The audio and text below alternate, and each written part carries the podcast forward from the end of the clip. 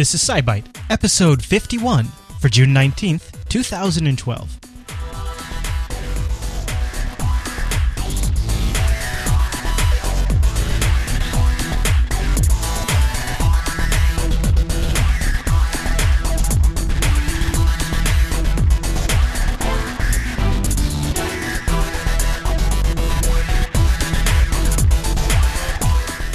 Everyone. You're listening to SciByte, Jupiter Broadcasting's weekly science podcast.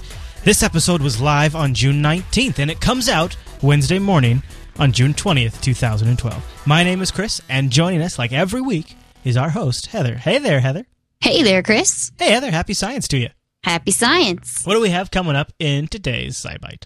Today, we're going to take a look at what robots teach us about language, help hmm. find exoplanets, emergency stretchers, the Chinese space program, sugar powered implants, space telescopes, the pitcher plant, Voyager 1, and as always, take a peek back into history and up in the sky this week.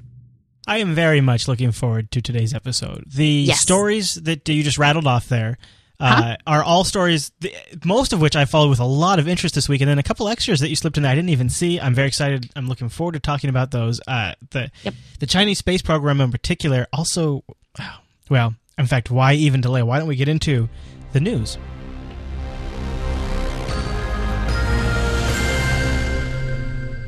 What is our first news story today? Teaching robots to talk. And it, uh, they're trying to figure out exactly how infants, you know, kind of create their language, how they put together things in order to be able to talk. Hmm. So what they did is a group created the robot that they called DeeChee. You know, like three feet tall, didn't know any words at the start of the study, but was built with the ability to pronounce every syllable in the English language. Oh, interesting. And then the programming was built so that it could smash together any of those sy- syllables that they wanted.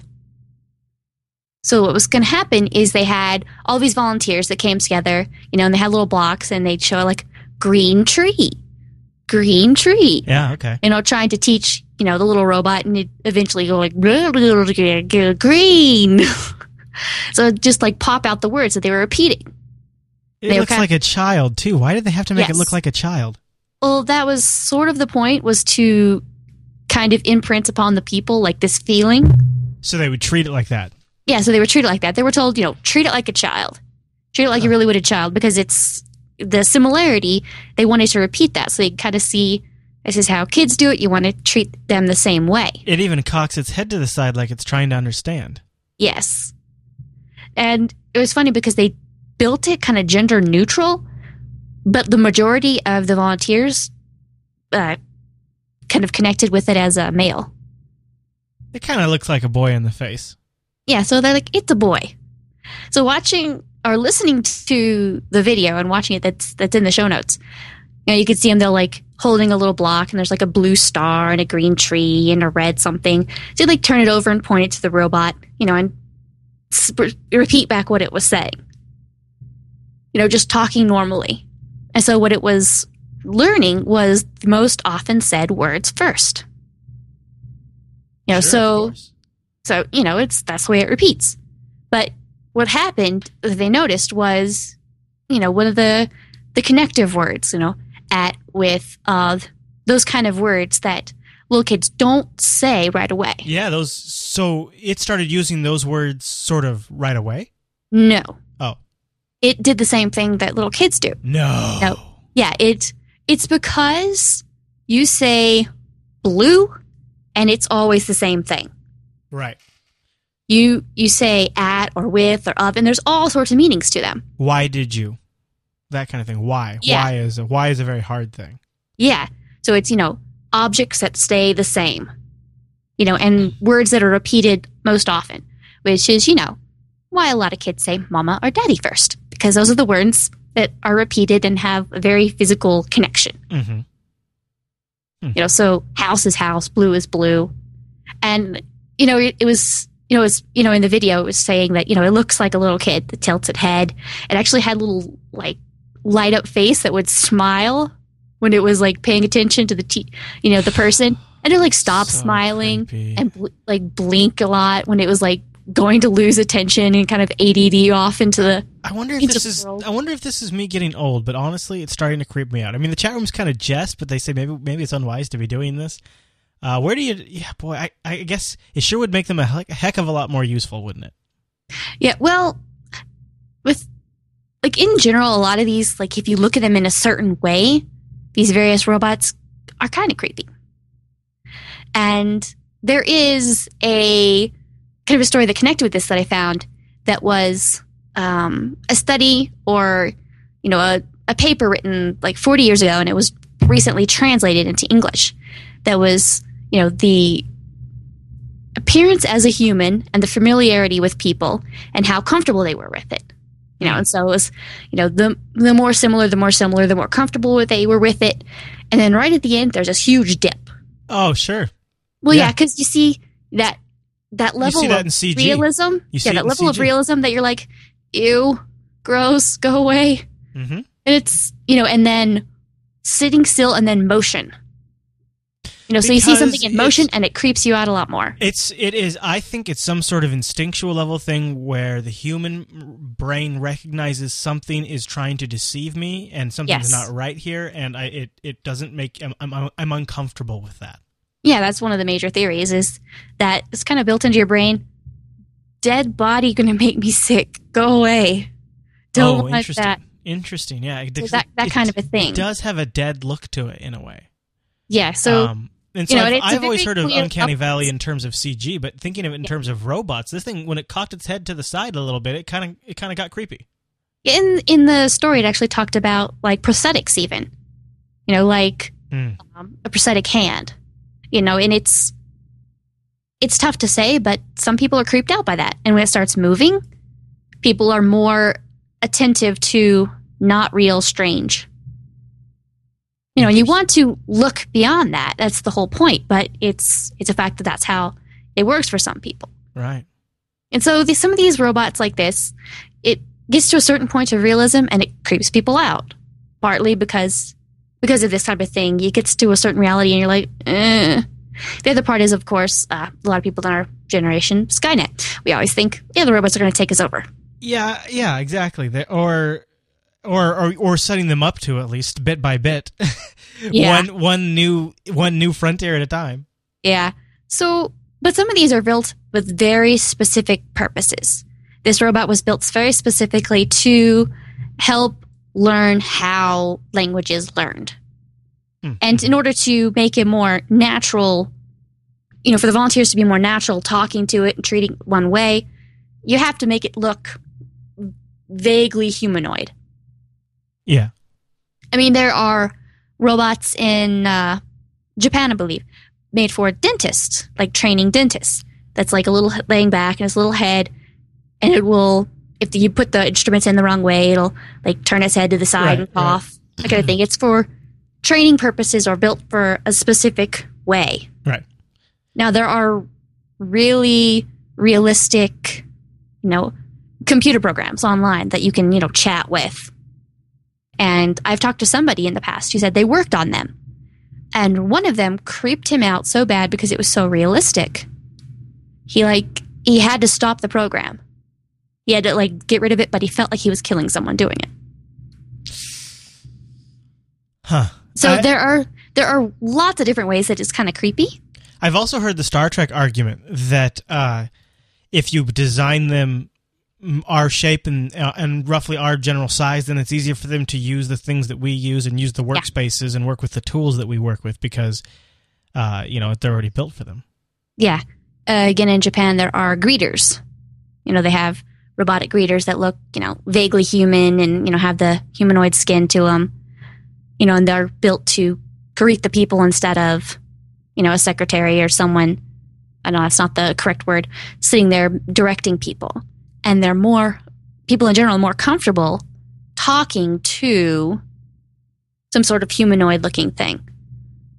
I mean the I mean you're like you're saying there it's easier to use our stuff like the Robonaut up on the space station. You know, it has two hands and it can sw- switches and push buttons and use the same tools as humans. So there's a lot of different ways to come at this. I think in the end it comes down to just like many sciences, taking responsibility and looking at things very carefully.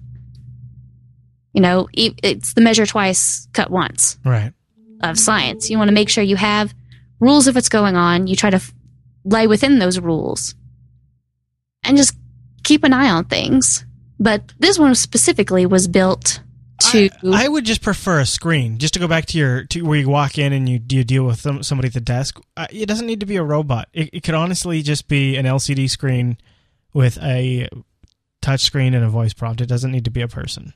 yeah, I've actually been to a fast food restaurant that had a little touch screen, and you just push the buttons as to what you wanted. Like, I want my hamburger, I want it without pickles, with French fries and a chocolate shake, and then it, you know, swiped your card and it spit out a ticket, and it went straight back to the the kitchen, and they popped out my food.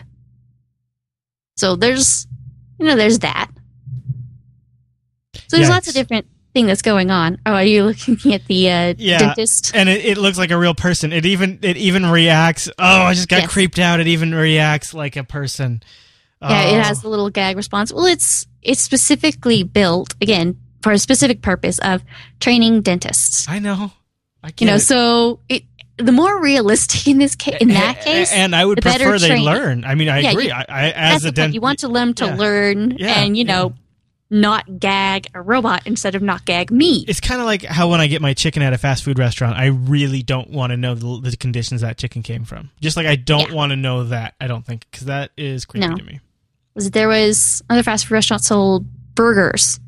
It was years ago, and they had a, you know, one of them had a campaign where they're like, "Hey, here's a cow, look," and everyone got creeped out because they were eating a cow. And they're like, "I don't want to connect my burger to the cow because the cow I can go over and be like, good cow." Yeah, Had its little head and be like, "No, I don't want that." Mm-hmm. Mm-hmm. Hmm. Uh, and of course, they struggle with the uncanny valley in CG as well. Yes, Yeah, we've all seen that. That was funny. The the Uncanny Valley, the graph that they had had a zombie written on there mm-hmm. or moving realistic thing. Like dip zombie. Yeah, the chat room brought that up too. It's yeah. Uh, all right. Well, boy, I don't know. That just leaves sort of. Uh, I don't know. I, I feel a little unsettled by that. But it's an interesting robot development, and I at the same time, at the same time, would really like a robot servant, not a slave. I mean, you know, it can have an off day. That's fine, whatever. Uh-huh. But somebody Uh-huh. who could maybe clean up, take out the garbage, do the trash, that kind of stuff. They would kind of need to be my size and my shape. And we got here from trying to figure out how little kids learn to talk via robot. Wow, that was quite the trip. Interesting. Yeah. Interesting enough. That was definitely the the Wikipedia of conversations. Click, click, click. Well, Go we've got- down line. Well, we, you know, we've got plenty more to conversate through. So why don't we take a quick pause right here? Because man, what a heck of a show we have coming up. And uh, now, every now and then here on the show, when I get really excited about an Audible book, I make it a pick, and uh, I'm doing it this week. Now, uh, some of you might remember uh, Ready Player One, which was written by Wil Wheaton, or I'm sorry, read by Wil Wheaton on Audible, and now I'm recommending Red Shirts, which is also read by Wil Wheaton and uh, Wil Wheaton. And it is a great. It's basically, if you kind of remember Galaxy Quest and how it was kind of a play on Star Trek in some sense, Uh-huh. this is too. You know, red shirts, of course, are the. So think of like think of a parody of Star Trek from the uh, perspective of the away team. I've just started reading it, and it is fantastic. Here's a bit of the prologue. This is totally spoiler free. From the top of the large boulder he sat on, Ensign Tom Davis looked across the expanse of the cave toward Captain Lucius Abernathy, Science Officer King, and Chief Engineer Paul West, perched on a second, larger boulder, and thought, well, this sucks. Borgovian landworms, Captain Abernathy said, and smacked his boulder with an open palm. So this I should have known. this is a great. This is this is Should have known. these are literally the first few moments of the book and it just it totally draws you in and it is a it is a funny story right from the beginning i'm really enjoying it i've just just got it. It's seven hours and 41 minutes long so it's a good one to dip into too if you're not sure if you like audiobooks. It's not a huge commitment but it's very it's once it gets going you'll be glad it's it's at least seven hours. One credit too which means Ooh, if you use the link in the show notes, you could get this book for free. And uh, if you're a new Audible customer, and in fact, you can even cancel your Audible account and you get to keep the book and uh, you support the production of SciByte when you buy these Audible picks. I am loving this book. Check it out. It is Red Shirts, a novel with three codas. It's uh, by John Scalzi, I believe, is the author. Uh, narrated though by Wil Wheaton, and he because he has a geek background and because he also has a Star Trek background, he very inherently gets the humor in the book, and because he gets it, and you know that he gets it, it comes across through his through his reading, and it is it makes me smile all the time. So go check it out. It's Yeah. a great read. Red shirts, and link will be in the show notes. All right, Heather. All there you go. That's my Audible pick this week. What do you say we move on to the news bite? Let's go. All right, what is our first story in the SciByte news bite? This week on the exoplanet front, Yeah, the you know echoing in space. yeah, Um, yeah. so exoplanets, you know, we've talked about them a whole bunch, how they're discovered. There is a program online that I wanted to point out to people, Okay. and it's so we've talked about it before. How, like I said, you know, exoplanets are discovered. You know, the dip in light. You know, it gets a little dimmer and then brighter again as it passes in front of the star. Yes. So there are you know huge amounts of data to process. You know, and computers can go through and catch some of it, but the human brain is the one of the best, far and beyond any computer algorithm to be able to connect up patterns. So if it's just a little bit off each time, I've heard that. then the computer can't catch it. But the human eye can go, yep, yep, yep, right there in a row and go, this is that, this is that. So what a Yale University, Yale University team has goes online and has a program set up. So right now it has like over 150,000 volunteers. Huh. So you so you go through and you it's uh, part of the Zooniverse. There's these different programs that say you log in and it'll show you pictures. And it'll be like, here's the data. Is there a dip here? And, you know, it'll show you this is an example of this, this is an example of this. So then you can go through and be like, this is nothing, this is nothing. Hey, this looks like a planet, this is nothing. So it goes through and you can go through this data. It is all, you know, open to the public. And they've just had it put in a nice source program. And so you can volunteers can go through. In this case, uh, you can, the identification of large exoplanets is much easier to find. The smaller ones, tiny dips. Oh, okay. So there, a lot of these stars are just kind of scattered. Some of them are variable, so it's big lines, you know, every inch or so. This is really cool. Yeah, and so it'll tell you, and you go through and you mark up. Oh my gosh, I really feel like I'm doing some science here. This is great. Yeah. Oh yeah, this this website is like a couple of these. And if you don't necessarily, there's lots of science. There's you know if you're not as big into astronomy as I am, then there are there's a weather one that you can go through and read the lines of data from ship captains. You know they've said the weather. You know here they were, here was the weather, and you can type it up. You know and indicate what kind of weather and real you know where it was as they're building up this database of weather over the years. At one time, they were talk they were doing even uh, craters on the moon or rocks on the Mars rovers. Um, what was it? One of the rovers you were supposed to be looking for like clouds or very specific things. So there's all these images or all this data that's visual that you can go through and see and you can kind of log in so you can build your own reputation. And there are, you know, there have been, oh goodness, there have been some exoplanets that have been discovered by this program. Nothing else. They announced uh, two planets earlier this year. like just from general users? Just using just this? from the users. The computer didn't catch them at all. Just the users caught them. You are crapping me. That's awesome. Oh no.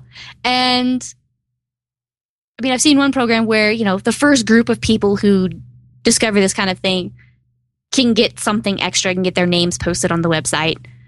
But it'll go back and repeat. So if somebody flags it, it goes back into the system and it stays there. So all of these pictures get handed to, you know, dozens of people. And if all of these people hit the same thing and say, this looks like an exoplanet, this looks like an exoplanet. Hmm. Then it goes into kind of a different level. It kind of goes up the system. And once enough people identify as that, then it goes to the general managers. So you have, you know, this team of, you know, general manager scientists. So they, You know, that are so at the top. It's got like a it's got like a tiered system of review. Yeah, so it's going through this, you know, tiered system. And if you log in, um, I'm not sure if this is a program, but I've seen some of the programs that the more accurate you are, the more kind of higher priority you're given.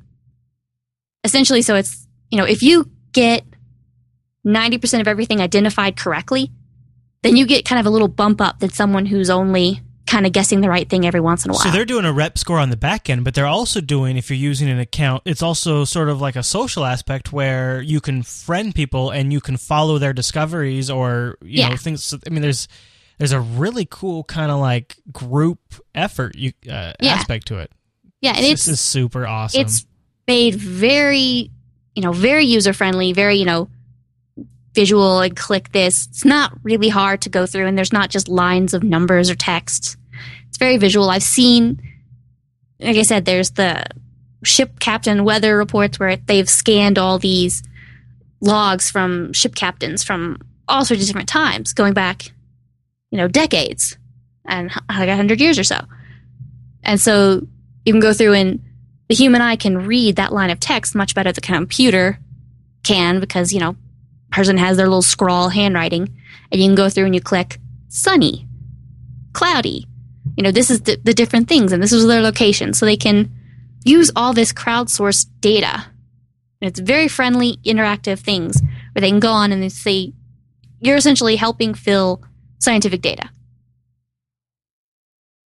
and i've seen is so enough. Oh yes, I've I've gotten into some of these programs that I have to watch because it eats your time up like there's no tomorrow. Could they have done something like this pre-internet? I guess they Sorta. have old school had people come in and sit down at some terminals and and and Yeah. look through it. But Well, I mean, at that point, it's called, um, you know, undergrads, lackeys, whatever you want to call them. Whatever students you have, they're on the bottom of the totem pole. yeah, They get to go through and for asteroid um, discoveries, they're, they're pretty much their only idea is like flipping back and forth between images. There are at diverse different times looking at two glass images or stereoscopic, where they have two images side by side. You kind of look at them eye by eye and be like, "Oh, there's something that's off." Hand them off. So there's all these type of things where it's it's a smaller crowd of people doing it on the internet like this. They, you know, they have over 150,000 people. So it says all these people interact with this in such a way where it kind of tears up and it helps them crunch through the data so much faster. Oh, It's I one know of those this programs has- that's not. this has this has reaches far beyond just astronomy. This could be applied to all kinds of things. Any kind of pattern recognition thing like this. Yeah, handwriting recognition, pattern recognition, any of these type of programs where they have a lot of data and it just requires somebody to look at it. You know, be you know this this recognizes to this. Like I said, the astronomy. I keep going back to the you know the ship logs. You, know, you can read the line off and be like, oh, sunny, cloudy, sunny, sunny, raining, Well, horrible storm. what I think is kind of interesting is Crash in the chat room kind of makes a joke. He calls it, you know, this is a, uh cloud or whatever, superhuman computing. And you know, when you say it like that, it kind of, it kind of, I don't know, maybe conjures up thoughts of uh, SETI at home or uh, folding at home and things like that. But this is this is different in a way than that because it's it's actually uh, using it's it's not taking advantage of somebody's CPU. No. All it is is and it is just like going to a website. You go to a website like like a game on a website, you click and do this and oh here we go. It's not really eating anything up rather than your time. All right. Well, and you, it's kind of fun. It's kind of Yo, neat. yeah, I I'm just I got playing with it. addicted to one. I was like I learned that if I was going to go on there and log on and do it, I had to set a timer. Be like, all right, yeah. ding at me in 15 minutes. Otherwise, completely lose track of time. And I'm like, woo. Boy, and you could just claim it as show prep too, so it makes it even harder to make it, you know, not do it. Yeah. Yeah. yeah. Wow. All right. Well, any other thoughts on that one? No, it's just one of those things that has been around for a little while, but I wanted to bring it up because it's just so nifty, and I don't think I have brought it up anything like this and before. uh, it's so uh, it's uh, it's available at planethunters.org, but of course there is a link in the show notes as well. All right, Heather. Then I believe it's time for the two bite news. Two bite news. Side bite. Once a week it's side bite, and it's two bite news on side bite. Bye. Nice. That's good. I don't know who those jackals are singing in the background. We got to get rid of those I people. know. But they're, uh, they're crazy people. yeah. So what is our uh, first story in the two bite news section? It's another student design program. I know it makes us all feel like total slackers, Yeah. but I like bringing these student designs up because they're so often built by or designed by people who are undergrads or working towards, you know, their bachelors, their masters. It's just being an optimist about our future. yeah, it kind of. Any if there's any of the younger college students, or if you have kids, be like, hey, look, you don't don't write yourself off. Don't write it off because you're not anywhere at the top of the food chain. Hmm. This specific young man, he had a it's a sort of emergency stretcher. He had a father who was in firefighting. So what he did is he what he was trying to do is create a rapid evacuation stretcher made it out of heat resistant materials, sort of rolls up and so you can hang on your back or you can attach it next to an air tank. And then once you find somebody, you roll it out. You can kind of strap them in and it has a little handle so you can help with, you know, with two people, you can help bring them out. So it's, it was interesting. It's not a really big program or really something that's really crazy. I love how portable it is when it's all But- rolled up, though. Yeah, that's part of it. And he really worked with um, local fire department, kind of going back and forth and saying, "Here's my idea." And they came. He made a prototype, and then they come back and they're like, "Change this, this, and this." Then Oh, come for, back for to like, us. well, if we were going to use this, it would need this, right? That kind of thing. Yeah. So he can kind of go back and forth. That's awesome. So it's, you know, he had a, a history with that to kind of have that on his mind with family in the fire firefighting industry. Mhm. You know, and he's working with a team, but it's interesting that, you know, he was designing it and working at it and going back and forth. And hopefully something like this or other students can do these type of things and come up with these crazy ideas because they haven't been told, you know, cookie cutter what to do yet. You know, it's their, it's uh They can think out of the box. They don't have like Yeah. this. Well, you can't do it that way because of costs, or you can't do it that Yeah. way because of yeah. And so many of these are from like product design things where you have to make something by the end of the semester or the end of the year and you're going to be graded by it. So you have to think of really crazy things that not every other student has done for the last 10 years because that professor is going to be bored with it. you think of all these crazy things Right. and sometimes those crazy things like really mean something. This we talked about a few weeks ago the the IV for third world countries, you know, IV dispenser. hmm So these different kind of things where it's really crazy ideas thought up by students who are kind of coming up in the industry.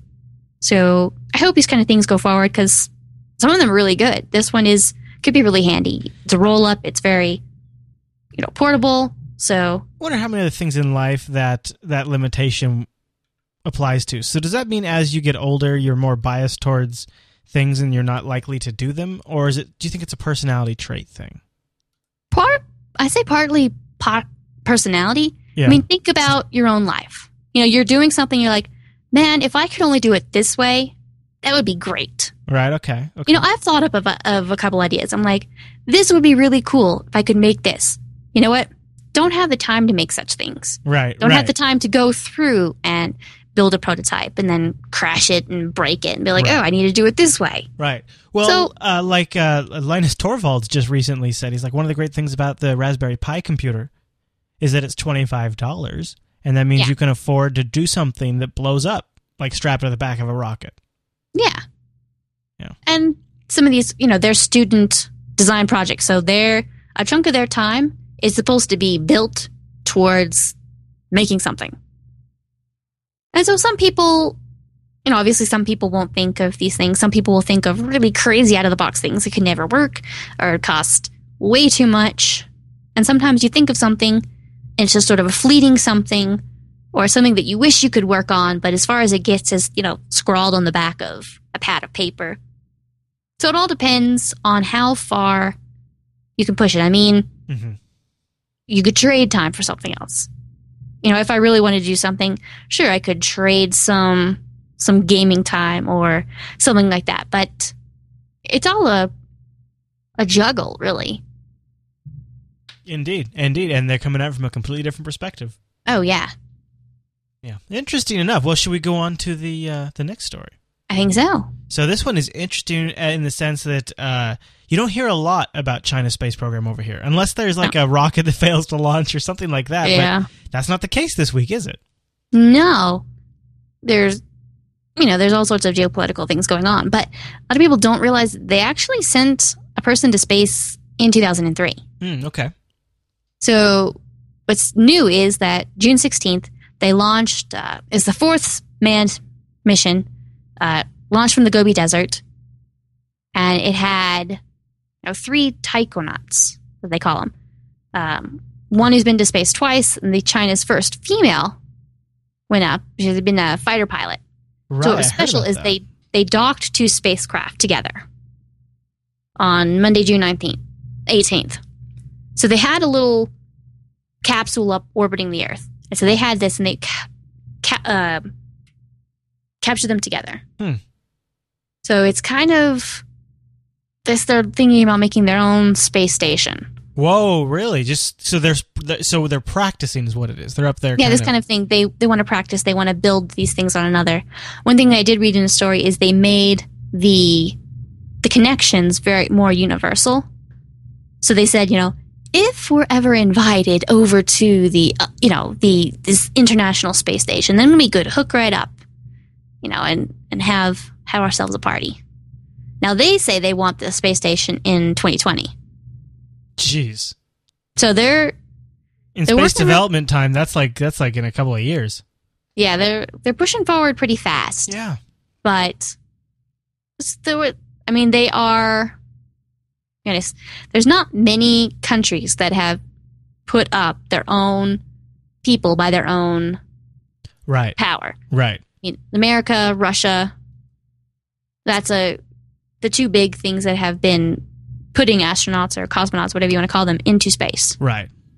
You know, other countries are able to to help these programs and send them up on the shuttle or you know things like that. But this is you know China sending their own up, so it makes them kind of in a They're in a In a very- exclusive club.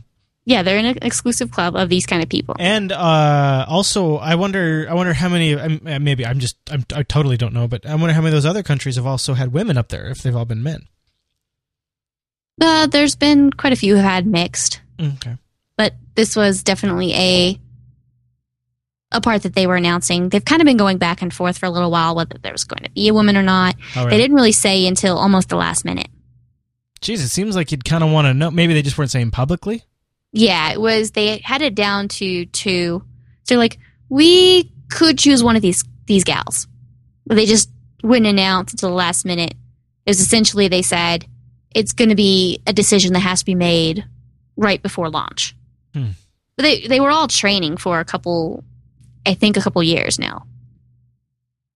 So there's there's a lot of different things that were going on. Some of it we may never know, but kick our butt in gear maybe a little more.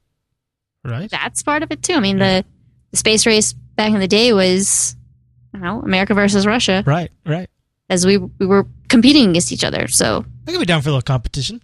yeah, competition uh, is never a bad thing. Yeah. See what we got. Now, uh, one of the things that's pretty hotly debated these days is sugar. But yes, you have a story here that might warm people up to the sweet stuff, don't you? yes, best story ever. but it's not space. So some MIT engineers have developed a fuel cell that runs on glucose. This is pretty incredible. Yes, the same sugar that powers human cells. They have a little silicon wafer that it's uh, 64 millimeters into in around, and so it can get powered by the glucose. So this can drive like brain implants. So it's like, sorry, sweetie, I, I don't want to have to eat the Snickers, but I need to charge my phone. Oh my gosh, that was the first thing I thought of. I was like, well, not phone, but I was like, oh, I have this little medical device that's going to help my brain do this, or that's oh, going to this would be awesome for things like pacemakers or Yes. uh, yeah, that kind of stuff. Yeah, So there's there's pacemakers, or sure. you know, there are some people who have to have implants in the brain uh, to help with seizures, something like that, where there's little electrodes that go in and can keep firing, essentially pacemakers for the brain to help keep it on track about- and not going crazy. think about you know down the road Luke Skywalker type limb replacements where there's something that's Yes. a little more powered. You know, stuff they're they're working on right now. Yeah. So it's now right now most of it it's essentially it passes through um, spinal fluid or something like that where the amount of sugar it, it takes up the body is not using it it's it's going to be fine but the I still think that thing I was like you know what my my heart's kind of feeling a little bit I, I got to have chocolate I'm, I'm sorry yeah. It's- I, I got to have ice cream The unfortunate this is not my fault the unfortunate truth is the American diet has way too much sugar in it just on its own. We have plenty. We have plenty in there.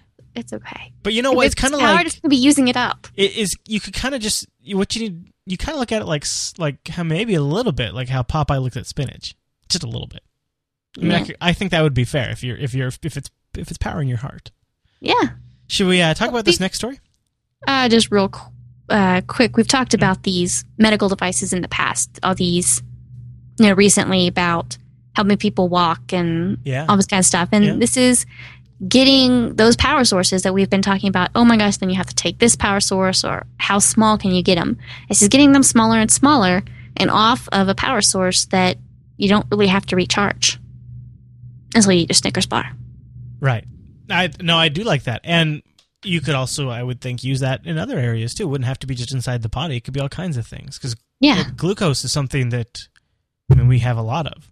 yeah. So that's, I mean, that's awesome. Uh, now, do you know, like, when when this kind of thing is announced, is this one of those things where it's not anything we'd even see on market for twenty years? Oh yeah, probably. Bummer. Yeah, this is they've coming up with an idea.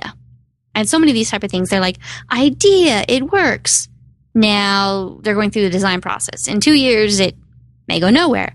Or it may go enough then especially things with the, the body. You have to go through a huge process of making sure it's going to be I, it's going to be okay with the body, it's not going to mess with anything.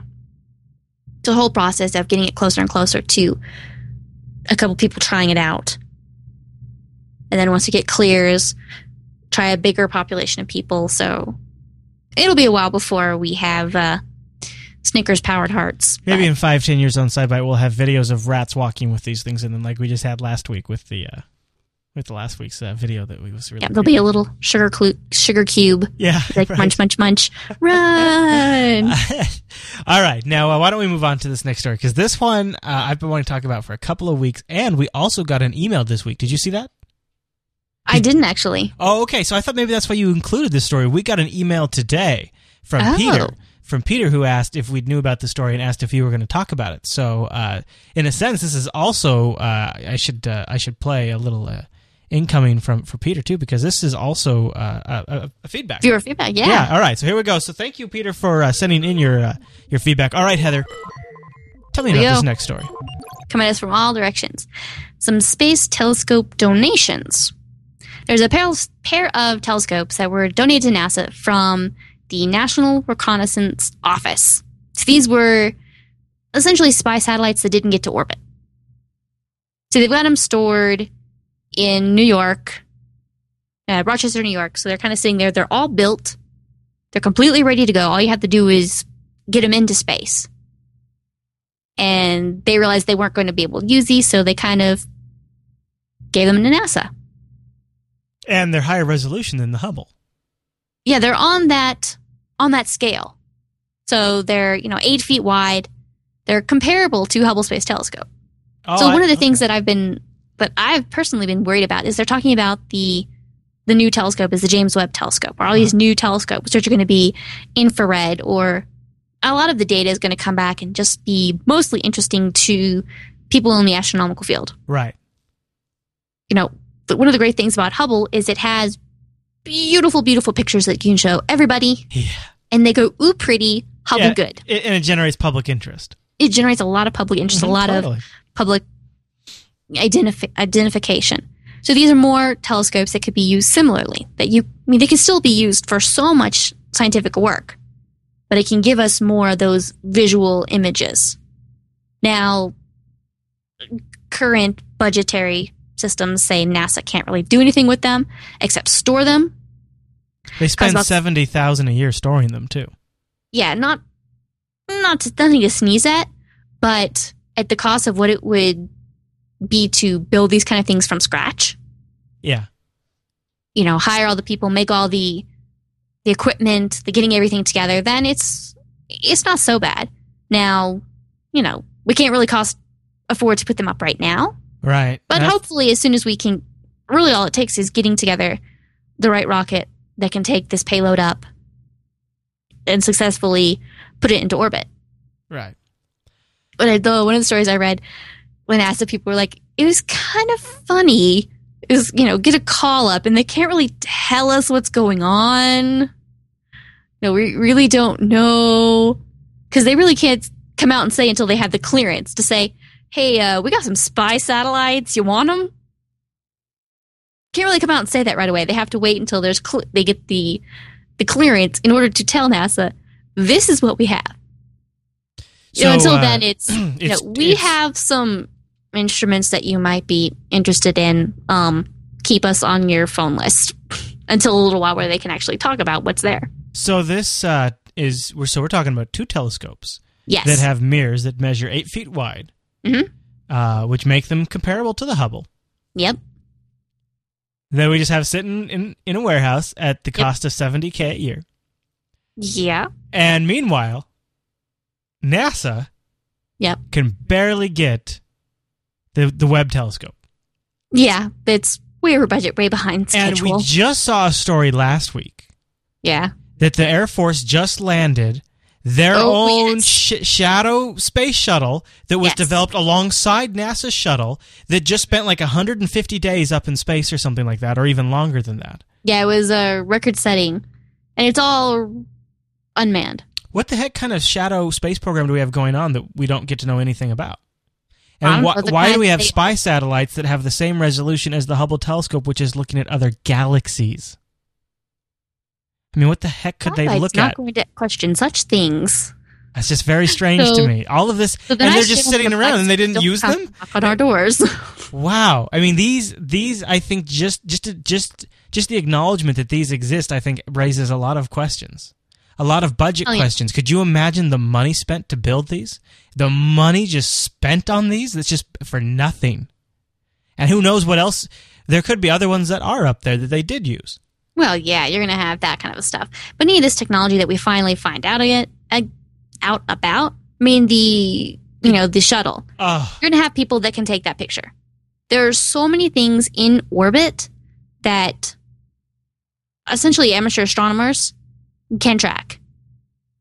They can. Hmm. There's been a number of people who are you know photography, uh, CCD astrophotography. it just bums me out because if they would have said, well, instead of like, instead of huh. bu- building these, let's let's let's allocate that money to NASA's budget. That's all. I just would have preferred that.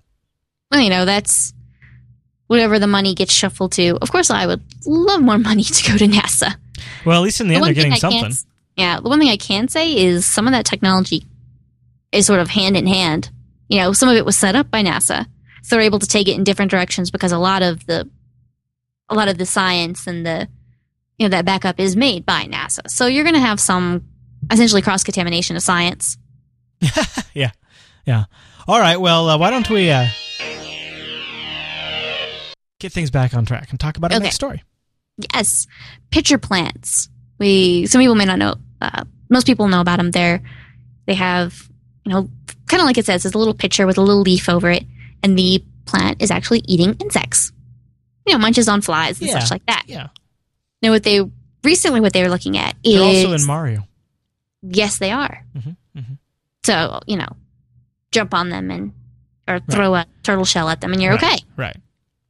So what they're looking at is there's a certain type of pitcher plant where the covering, the leaf, is built so that it's it's made so that when you know the insects in the rain hide underneath it to get out of the rain. And so when a raindrop hits it, like a like a diving board, whacks the it hits the insect down into The mouth, picture. essentially. Yeah. it hits it down into the mouth. And in fact, the they're made so that the lid of the surface is covered with specialized wax crystals. So it makes them hard. It makes it hard for the little insects to grab onto it. Okay. So you know, flies and crazy little bugs. They have So it has kind of like a non-stick surface. yeah, it has a non-stick surface spray to the top. That's great. So they go try to hide underneath there. You know, ants or everybody tries to hide underneath to get out of the rain. And then raindrop hits and they're just whacked right into uh, to get munched. My first thought is, man, this plant is really dependent on rainfall. I mean, from a lot of different angles, but it's a pretty clever design. yeah, well, I mean, they have these. They work on their own. Some of them will secrete a very sweet smell that draws them in. Oh yeah, sure. They want to go. They want to go check it out, and then, you know, they can't get out of the, you know, the angle until they're down at the bottom, and then they, you know, get eaten in the stomach. Ooh. Plant goo. Now, have you ever had? Because you know you can you can get them for the house. Yeah, Have you ever had one? No. No.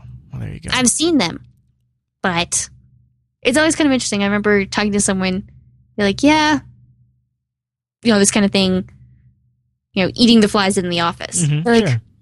wait, what? It kind of seems like it'd be handy for that. Kind of, you know.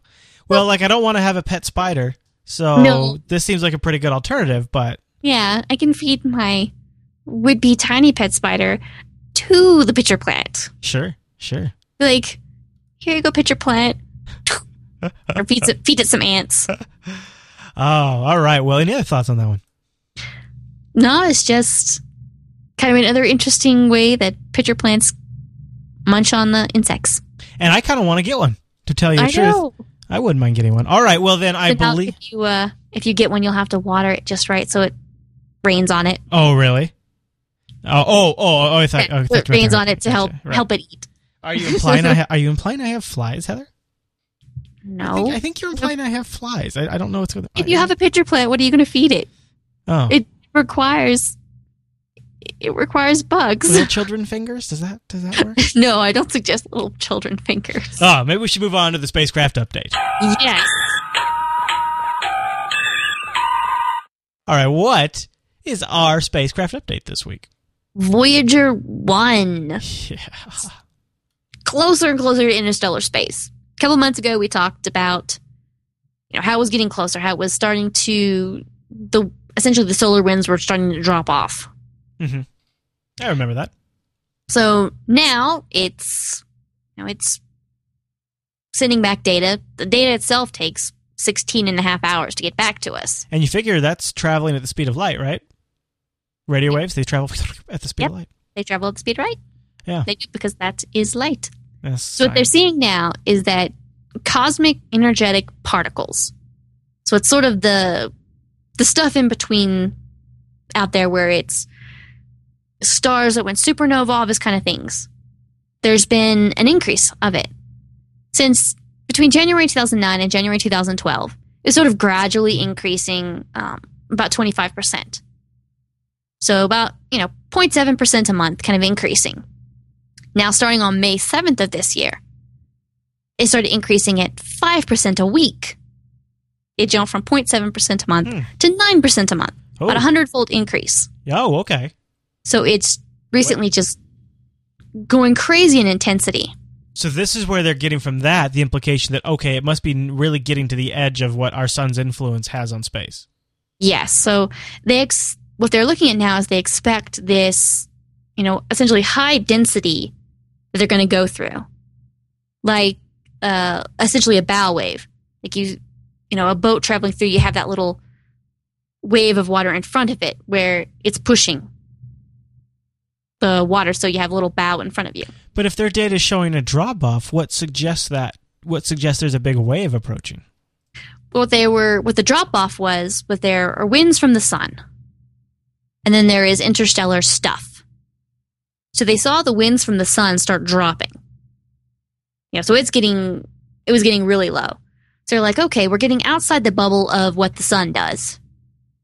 And so now what's happened is they're seeing the interstellar stuff. All those readings start going off the chart. So, you know, leaving the sun behind, getting right on top of it. You know, they're reading this interstellar stuff and it's hmm. just getting stronger and stronger. Essentially, at this point, all they're waiting for is the magnetic lines to change. So I looked it up before the show.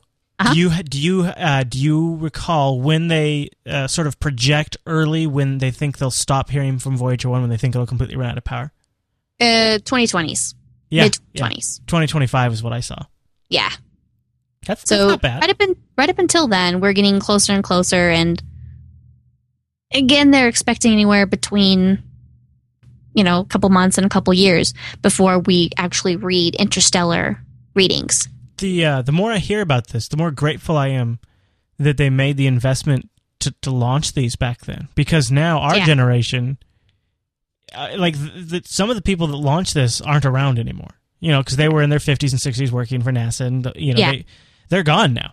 But our generation now gets to watch. This is what they. This is they're getting to the point now where the, what this is what they were built for was what they're doing right now.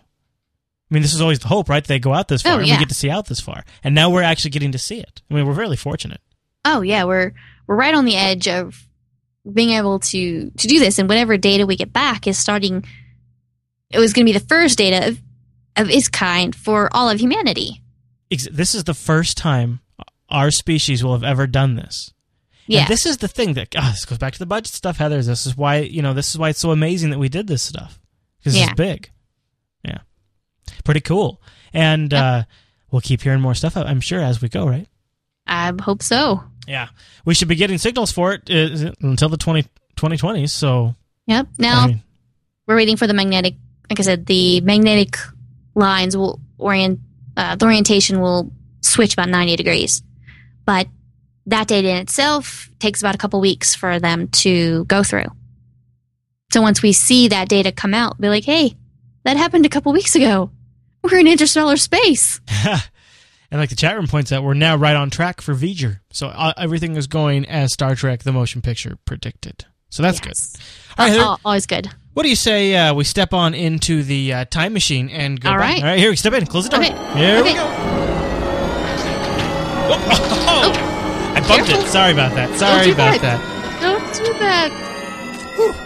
Man, Ugh. it's a good thing we weren't going like 400 years this time because I don't know. After, I know. So this uh this week we're going 119 years ago, June 21st, 1893. What happened this week in science? The Ferris wheel premiered at the Chicago Columbian Exposition. Wow. So it was the America's third world World's Fair. Actually invented by a guy called George Washington Ferris. So it was named after him. Okay. It was it was kind of attraction like similar to the Eiffel Tower. Created 36 cars to carry 60 passengers. The whole passenger part of it weighed 150 tons. ho ho ho. What jeez. Yeah, and it didn't have the rigid spokes like we have, like most often visual today. It had like a web of cables, like a bicycle wheel. I would think so. Yeah, so it had two 140 foot steel towers, a 45 foot axle. It was the largest piece of forged steel in the world at that time. It looks kind of elegant too. I'm I found a book about it on Amazon that I'm looking at, Ooh. and uh, it it looks classy. Yeah. Yeah, I mean the book looks classy too, but they the picture they have it on the cover looks real classy. That's pretty cool. Yeah. Some, sometimes these things are kind of vaguely science. This is Well, the the build of it was very sciencey, wasn't it? Especially Oh, for the yeah. first time. All right. Well, our next destination doesn't take us too too far back. Thirty four years ago, June twenty second, nineteen seventy eight. Charon, Pluto's big moon. Oh, Well, it kind of shares the same planisphere. They the Charon doesn't actually orbit it per se. They kind of orbit around a, a center point. But they discovered that Pluto was not by itself in 1978. What happened was a astronomer using the Naval Observatory in Arizona took a picture of Pluto and it showed it to be kind of not a circle, like Hmm. elongated, more like an egg. Hmm. So you're like, huh, that's funny. And then it started changing positions over time. So they thought, okay, maybe it's maybe it's our instruments, you know, giving funny things. Okay. So you know, you got to blame the instrument. Something funny happens, blame the instrumentation. Sure, sure. So they checked that. They checked background stars. Everything was okay.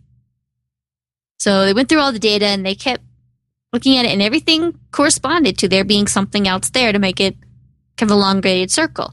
So they went through and they said, "Hey, this this has got to be a moon." You know, about they said it was 16, 19 That's and a half- no moon, Heather. That's a. Oh, sorry. It is a moon. That's the instrument horrible lying to us. That's a moon. Ah. Okay, that was terrible. Uh, But so it has they discovered, you know, it had a six and a half day orbit. It was 19 and a half kilometers away. So they're able to get all this data from the you know the orbit of how where the elongation was going. And it was at, uh, the name Charon was named after the boatman in Greek mythology who took the souls across the dead uh, across uh, off across the river Styx. And Pluto was not actually named after our friendly neighborhood dog for you know a specific mouse, but uh, Pluto was like a god of the underworld. right. So Pluto was out there on the very edge and cold. So he was the underworld, and then his moon was the was the boatman to take people over there. That's a So pretty. there you go. That's interesting. That's an interesting little mythology bit there. Yeah. All right. Well, that's the past, Heather. But heck, why don't we look up into the sky this week? Yes. Wednesday, June 20th, we've got the summer solstice for the northern hemisphere. It's going to be the longest day and the shortest night. The sun is going to reach its most northern point in the sky. Uh, the southern hemisphere, uh, winter begins now as well. So it's going to have the shortest day and the longest night. So we're coming up on that. Thursday, June 21st, Mercury is going to be l- pretty low in the east northeast horizon just as twilight starts. You can look, uh, there's a bright star to the upper right of the crescent moon, but it'll be kind of hard. That's a star, but it'll kind of be uh, a little hard to spot. It's pretty close to the horizon. Hmm. And Mercury's not that easy to spot anyway. Hmm. Now, Friday, June 22nd, is a little bit, uh, Friday and Saturday are busy days. On Friday, Venus is going to be visible in, visible in the low in the eastern sky at early dawn. Jupiter is going to be to its upper right. So in dawn, you've got Jupiter and Venus. Jupiter is going to be the the higher because Jupiter is a little more awesome. You know, speaking speaking totally unbiased. no bias here. No. Network. Jupiter Broadcasting. Yeah, you know. And at twilight, you'll be the crescent moon. You'll have Mercury to the west of that. So you've got Venus and Jupiter in the morning on Friday, and Mercury and the moon at night. Nice. Now, as we move on to Saturday, Mercury is still going to be well, kind of visible in the western horizon. It'll be to the left of a pair of bright stars, uh, Castor and Pollux. Hmm. So there's a pair of bright stars, and then there's Mercury just to um, just to the right of them. On Saturday, also, the moon will be by a bright star, Regulus. About a fist width to the east southeast will be that star. Huh. Now, if you go about two hand spans, so your hand stretched out to the southeast, you'll find Mars. There you go. Mars. Two two more hand spans, and you get to Spica and Saturn. Spica is the brightest star, and Sa- so Saturn. So you got kind of in a line. You've got the moon, then Regulus, a star, then keep going, and you get Mars, and another couple hand spans, and you get Spica and Saturn. Wow, that is a really, like you said, a very busy sky. Yes. And, you know, as always, you can check the show notes because there was a lot of fist widths and hand widths there, and a lot of evenings and mornings to kind of keep track of. There's also a nice little little picture that I include in there very often, so you can kind of visualize it, read about it. Right. You can you can just go take a you can just go take a look at it and say, oh, okay, yep, oh that, yep, that's what I saw. That is, and then you can what show I off people saw." like, "Hey, family, look at that!" Mhm, And they will, or friends, and they'll be like, "You're cool." There you go. That's the best way to spread the word about the show is word to word market, word to word to mouth. mouth to face hole. I'm not sure how that goes. I don't I'm know. not sure. Something about receiving words from people about things. Yeah, Well, Heather, I think that's the whole show. I think so. Well, great show. Thank you very much for another fantastic episode. 51 of them now. Yes. Wow. And thank you everyone My for goodness. I know. Seriously, that's an accomplishment. Congratulations. And thank you everyone for tuning into this week's episode of SciByte. We'll be right back here next week. Remember, we're live Tuesday evening, 7.30 p.m. Pacific over at jblive.tv and then available for download just a little bit after that. See you next week.